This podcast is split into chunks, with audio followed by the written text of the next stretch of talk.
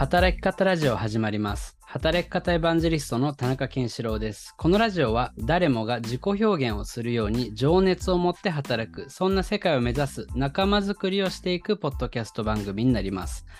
皆さん自己表現していますか？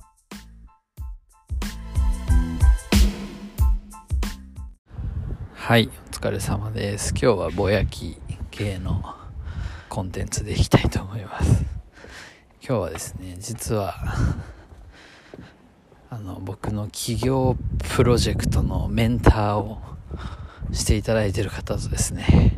えーお会いさせていただきまして月に12回今メンタリングをしていただいてるんですけれども。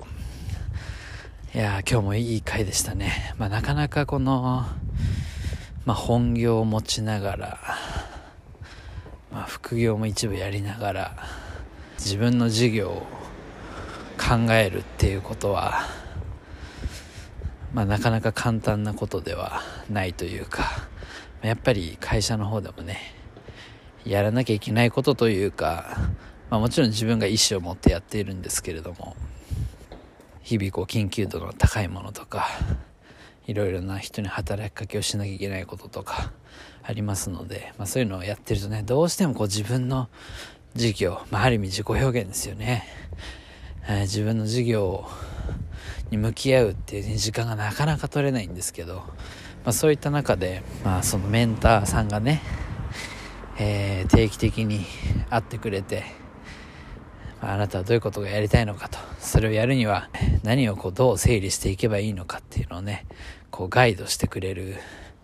ので、まあ、それは本当めちゃくちゃありがたいし、まあ、これから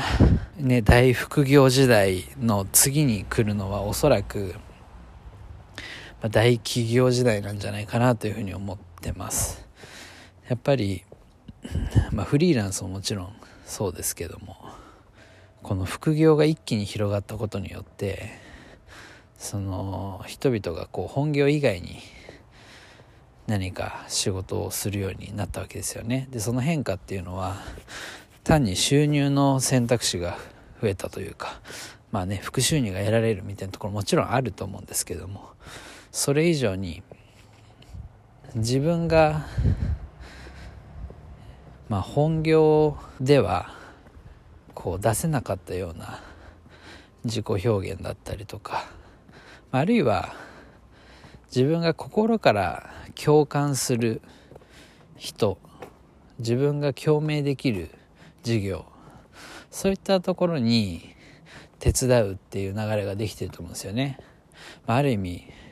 ファンになってその会社に仕事をさせてもらうことによってなんかこう応援したりとか支援したりできるみたいな。まあなんか今日話したのはなんかファン副業とかね。そんな名前をつけてもいいんじゃないかと思うんです。そのファン副業的な人が増えるわけですよね。でなんかよりその自己表現に近くなってくるわけですね。自分が好きだからそこに関わる。自分が共感するからそこに手伝うとか。で、まあ、それをやっていくと、まあ、だんだんやっぱ自分の好きとか自分がやりたいとかこう関わりたいをベースにやってるのでこう自分なりの思想みたいのが出てきてでそこから自分でもやってみようかなってこう思っていくわけですよねやっぱ会社員でやるとどうしてもこうやらなきゃいけないこととかやるべきことみたいな、まあ、外発的な動機の仕事もやっぱり増えてしまうのでこう普段からこう内発的な動機づけで動くっていうことがやっぱりシステム的にしにくくなっちゃったりすることあると思うんですよね。あのやっぱり会社って責任も多いですしその責任が多いっていうのは必ずしも悪いことではないと思うんですけどもただやはり副業の方がよりこう自分のナチュラルな内発的動機で仕事をするというか逆に内発的動機づけじゃないような仕事って続かないと思うんですよね多分。そこまで忙しい中時間を使って副業をする中でそんなに稼ぎもいいわけじゃないしなんならこの時間残業した方が稼げるんじゃないとかね。この会社で一生懸命なんかそこで給料上げた方がいいんじゃないとか、まあ、いろんなことがよぎってで最終的に辞めちゃうと思うんですよね。でもなんかそこでやっぱやり続けれる副業って何かしら自分のウィルみたいなものに紐づいてたりとか自分が共感するものだったりすると思うのでよりやっぱ内発的動機づけをベースにやることになってくる。そうなってくると内発的動機づけまあそれこそワクワクを中心に副業やっていくとだんだん自分のねこうやりたいこととか使命みたいなのが見えてくるんですよね。あのまあ三富さんの「ワクワクとできる」の話もそうですけれども。でまあワクワクとねできるをどんどん極めていくと、まあ、自分の使命天命が見つかるってね。その時に人はやっぱり起業したりするんじゃないですかね。はい。まあそんなことをね考えながらまあこの大副業時代が大企業時代になっていく未来に向けて僕もなんか今ね少しずつこう準備をしているわけですけれども、ま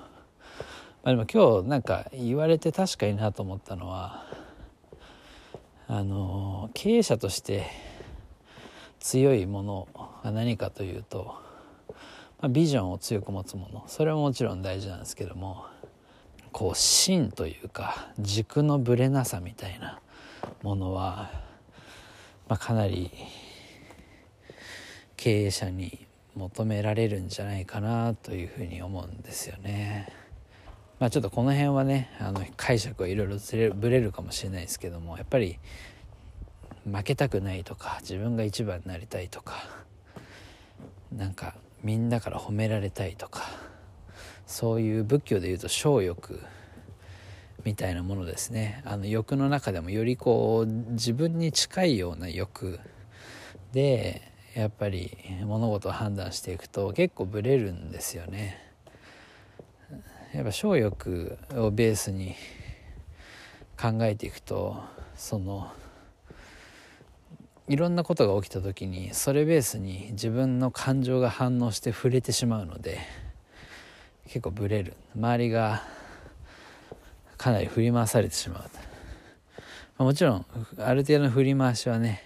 経営者はあるんですけれども。ただやっぱりそんな中で本当にまあ体力で社会的意義とか社会的な使命みたいなものを純粋に欲と感じてそれ体欲っていうみたいなんですけどそれをベースに動いていくとある意味ずぶれないんですよね。本当に大きな目的がそこにあるからその自分の褒められたいとかなんか負けたくないとかいうことをま超えた強い原動力になっていってそれがまあまさにビジョンの力にもなるし人を巻き込むこともできるしなんかそのピュアさみたいなものが経営者にはま求められるんじゃないかなっていうのを言われて、まあ、結構なるほどなと思いました。うん。まあ、もしかしたらちょっと、まあ、僕もそのピュアさみたいなところはもしかしたらあるかもなと、まあ、その力強さとかね。こう、うん、まあよくも悪くも負けず嫌いさが少ないところとかのその弱さもあるんですけれども。まあなんか強いところといったら確かにそのピュアさ本当にあの大事にしていることを言い続ける貫き通すやり続けるみたいなことはなんか生かして生きるといいかなと思いました。本当に今日はねいいメンタリングを受けましたね。はいあのもちろん授業の具体的な、えー、提案に向けていろいろな整理もしていただいたのでしっかりね次回のメンタリングまでまた宿題をやっていきたいと思います。はい。皆さんも是非自己表現をするように働く機会、えー、ぜひ探していただいて副業や企業っていうものも一つの選択肢にしていただくといいんじゃないかなと思います。ではまたお会いしましょう。